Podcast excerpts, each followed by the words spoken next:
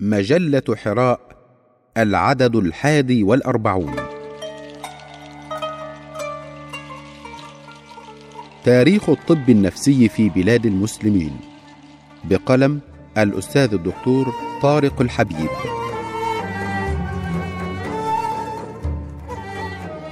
لقد ظل علم النفس لفترة طويلة مجالا لاجتهاد الفلاسفة والحكماء ورجال الكنيسة.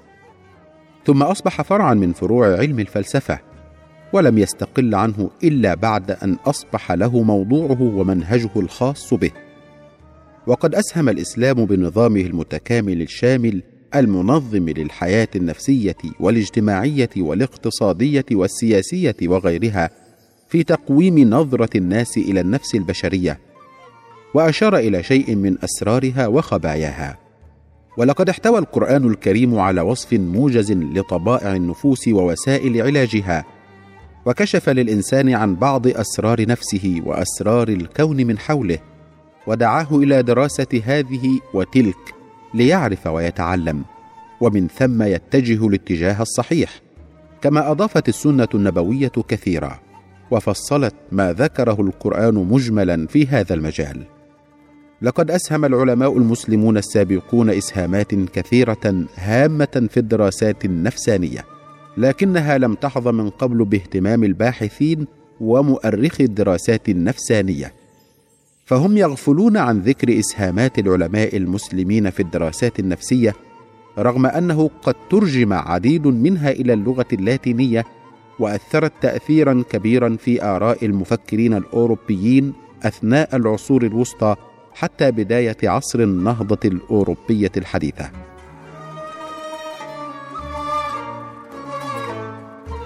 يقول جورج مورا واصفا مرحلة ازدهار الطب النفسي لقد كان موقف العرب أكثر إنسانية نحو المرضى العقليين مما أحدث شيئا من التأثير على نظرة دول أوروبا الغربية تجاه المرضى العقليين. وفي الواقع فإن في المعلومات الموثقة حول موقف العرب تجاه المرضى العقليين قلة نسبية. لكن على الرغم من ذلك يعرف كثير من القوى الدينية والأخلاقية والعلمية التي يفترض أن هذه الاتجاهات قد نشأت عنها. إضافة إلى ذلك فلقد أسس عديد من المستشفيات العقلية في بغداد في القرن الثامن الميلادي وكذلك في دمشق في القرن التاسع الميلادي وفي القاهرة في القرن الثالث عشر الميلادي. ولقد وصف الرحالة العائدون إلى أوروبا من بلاد العرب في القرن الثاني عشر الميلادي. ذلك العلاج المستنير الذي يتلقاه المرضى النفسيون في تلك المراكز العلاجية. ووصفوا جو الاسترخاء في تلك المراكز العلاجية المحاطة بالنوافير الساحرة والحدائق الغناء. ووصف كذلك الطرق العلاجية التي تشمل وجبات خاصة وحمامات وأدوية وعطورا إلى آخره. ثم يضيف كانت هناك عيادة خارجية ومدرسة طبية ملحقة بكل مستشفى وقد كانت الإمكانات العلاجية متاحة للمرضى الأغنياء والفقراء على حد سواء. ويبدو أن معظمهم كان يعاني ذهان الهوس والاكتئاب. ويقول الدكتور سليم عمار جاء الإسلام في بقعة تعتبر مفترقا للحضارات القديمة فأحيا التراث العلمي والفلسفي اليوناني والبيزنطي والفارسي والساساني والسرياني واستطاع بفضل قيمه الأخلاقية والروحية السامية أن يحول قوما من البدو الرحل يعبدون الأصنام إلى قوم يدعون إلى طهارة النفس وسلامة الحياة. وفي هذا الإطار أخذ الطب الروحاني انطلاقة عملاقة خاصة وأصبح الأطباء العرب شديدي التعلق بالممارسة والتجربة مما جعلهم ماهرين في المعاينات والنظريات الشاملة ومنها النظريات النفسية الجسمية سيكوسماتيك ولقد كان القرآن الكريم هو الحافز لهذه الحركة الانبعاثيه الحضاريه إذ أحدث تغيرا جذريا في كل ميادين الحياة الاجتماعية كما حث كثير من آياته البينات على الإحسان للمرضى والسفهاء وبين كيفية التصرف بأموالهم وأوصى بإسعافهم والأخذ بأيديهم. وتحت ظلال العقيدة الإسلامية التي حررت الفكر استطاع الحكماء والمفكرون والأطباء العرب أن يطوروا علوم الإغريق وفلسفتهم. وأن يضيفوا إليها كثيرا من الابتكارات وأن يدخلوا عليها صبغتهم الأخلاقية والتطبيقية والاجتماعية والدينية الخاصة. وقد تمثلت معالم تلك الفترة بالمستشفيات العقلية والنظريات والمصنفات.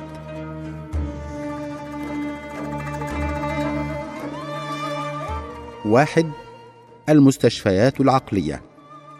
يروى أنه في نحو عام ثلاثة وتسعين للهجرة أسس الخليفة الأموي الوليد بن عبد الملك بدمشق أول بيمارستان للمرضى العقليين وكانت تخصص لهم جرايات تنفق عليهم للعيش داخل المأوى وخارجه.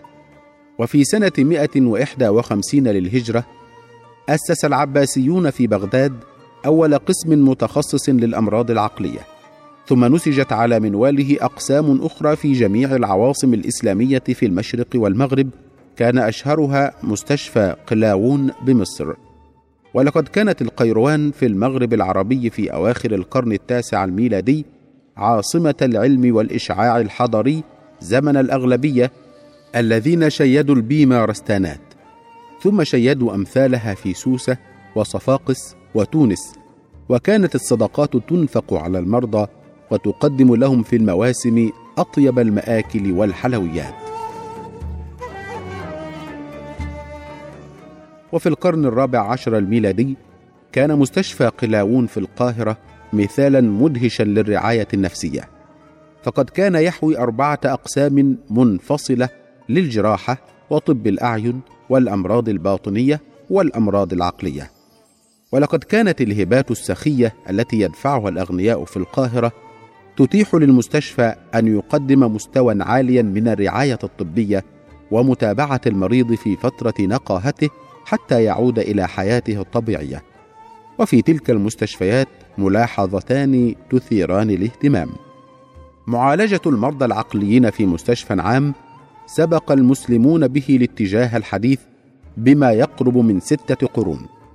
اشتراك المجتمع في رعاية المرضى. وقد كان يخصص لكل مريض مرافقان وعدد من الأطباء اختيروا بعناية من مختلف دول الشرق. وكان يعزل المرضى الذين يعانون صعوبة في النوم في غرف خاصة. ويجلب لهم بعض القصاص المهرة فيسردون عليهم الحكايات مما يساعدهم على الاستغراق في النوم بهدوء. كما كان يصرف لكل مريض خمس قطع ذهبية عند خروجه من المستشفى. وفي عهد الدولة السلجوقية ومن بعدها الدولة العثمانية بني عديد من المجتمعات العلاجية حول المساجد وكانت تسمى التكايا وقد استمرت لعدة قرون وهي تماثل إلى حد كبير المراكز الصحية العقلية الاجتماعية التي أنشئت حديثا في أمريكا. كما بني عديد من المستشفيات في مختلف أنحاء الدولة العثمانية. وكان مستشفى السلطان سليمان القانوني أبدع مستشفى نفسي في العالم في ذلك الحين.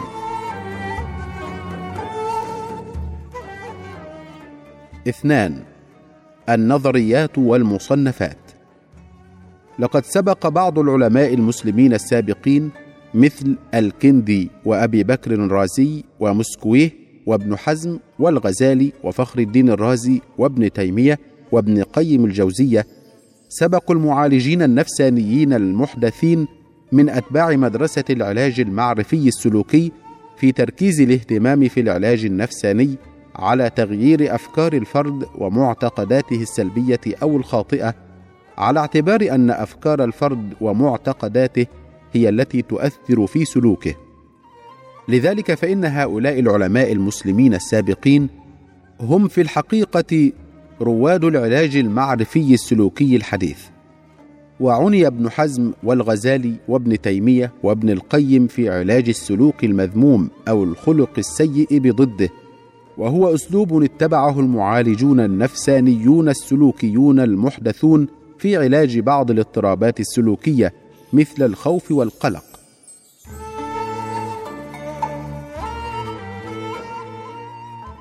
ولقد كان لابن سينا قصب السبق في اكتشاف عديد من النظريات التي لم يدركها العلماء إلا في العصر الحديث. فقد فسر ابن سينا حدوث النسيان بتداخل المعلومات وهذا التفسير لم يصل إليه العلماء إلا في أوائل القرن العشرين بعد تلك الدراسة التي أجراها جينكنز عام 1924 ميلادية. والتي أوضحت أن النسيان لا يحدث بسبب مرور الزمن دون استخدام المعلومات وإنما بسبب انشغال الإنسان وازدياد نشاطه مما يؤدي إلى التداخل والتعارض بين معلوماته الجديدة والسابقة.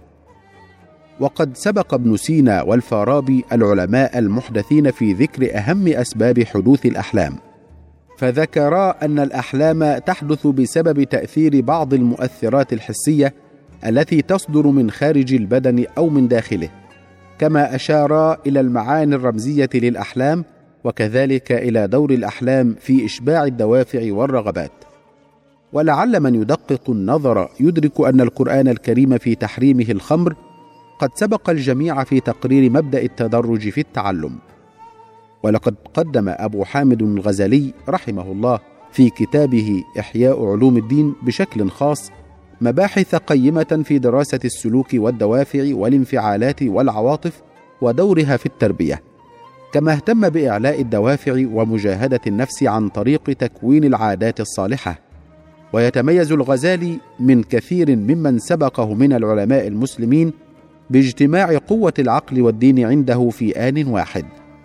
كما أنه لم يدرس النفس كما درسها كثيرون باعتبارها موضوعا من موضوعات الفلسفة. وإنما درسها باعتبارها سبيلا إلى زيادة معرفته بعظمة خالقه.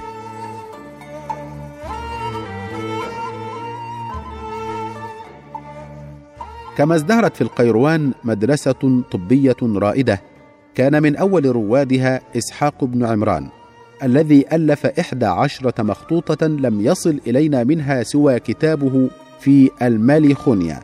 ويحتوي هذا الكتاب على فصلين يتعلق الأول منهما بتعريف المرض وماهيته ومظاهره السريرية كما يشير إلى سبب المرض الناتج عن فقدان محبوب ما أو شيء مرغوب فيه برؤية تشبه نظرية التحليل النفسي. أما الفصل الثاني من ذلك الكتاب فيعرض مختلف الوسائل العلاجية التي نعرفها اليوم والتي يمكن ترتيبها كما يأتي. واحد العلاج بالوسائل النفسية والاعتناء بالمريض حتى تزول ظنونه وذلك بالألفاظ الجميلة الأنيقة وبالحيل المنطقية والمواساة والتنزه في الهواء الطلق والغابات والبساتين الزاهرة. اثنان العلاج بالتغذية والحمية إذ يرجى تعديل الأسباب الرئيسية المشتركة في الصحة والمرض كما صنف عديد من الأطعمة من حيث الكيف والكم لتكون دائما لذيذة صالحة. ثلاثة العلاج بالاستحمام والمراهم والأدهان بمثل زيت الكتان وزيت اللوز إذ يدلك بها الرأس والجسد كله. أربعة العلاج بالأدوية والعقاقير التي قد تستخدم في العلاج الكلي أو العلاج الجزئي لكل صنف من أصناف المرض. مثل الجوارش والسقوف والملينات. ويعد أبو جعفر الجزار من أعظم علماء زمانه بالمغرب العربي. ولقد كان يؤمن بالتفاعل القوي الذي يحصل بين الجسم والنفس كما أن له رسالة في النفس ذكر فيها اختلاف الأوائل حولها.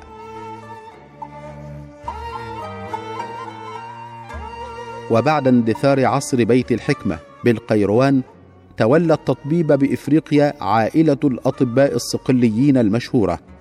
وذلك في أواخر القرن الحادي عشر الميلادي حتى نهاية القرن الخامس عشر الميلادي خصوصا في عهد الدولة الحفصية المزدهرة. وقد نبغ أطباء تلك المدرسة في البحث والمداواة ومنهم أحمد الصقلي ومحمد بن عثمان الصقلي الذي درس في كتابه المختصر الفارسي كلا من اليقظة والنوم والأحلام والفزع والكابوس والأوهام. كما عالج مرض الصرع وكذلك عوارض الهلع. ورغم شهرة الجراح الشهير أبي القاسم الزهراوي في عالم الجراحة والصيدلة فإنه في مقالته الثانية في كتابه التصريف لمن عجز عن التأليف أشار إلى قواعد التربية وإلى مفاهيم العادة والطبيعة عند الصبي وإلى صعوبة أو يسر التأديب تبعا لما جبل الله ذلك الصبي عليه. ولقد كتب الأديب والمؤرخ الفقيه والفيلسوف الإمام أبو محمد بن حزم الظاهري في علم النفس وماهية الأمزجة والسلوك متاثرا بالعوامل الطبيعية والاجتماعية وأبرز بشكل جلي دور الدين في توجيه أفعال الفرد والتأثير على مشاعره. لقد قدم العلماء المسلمون نظرياتهم وآراءهم في مصنفات تجاوزت في عددها مئات ولم يصل إلينا في العصر الحاضر إلا قليل منها.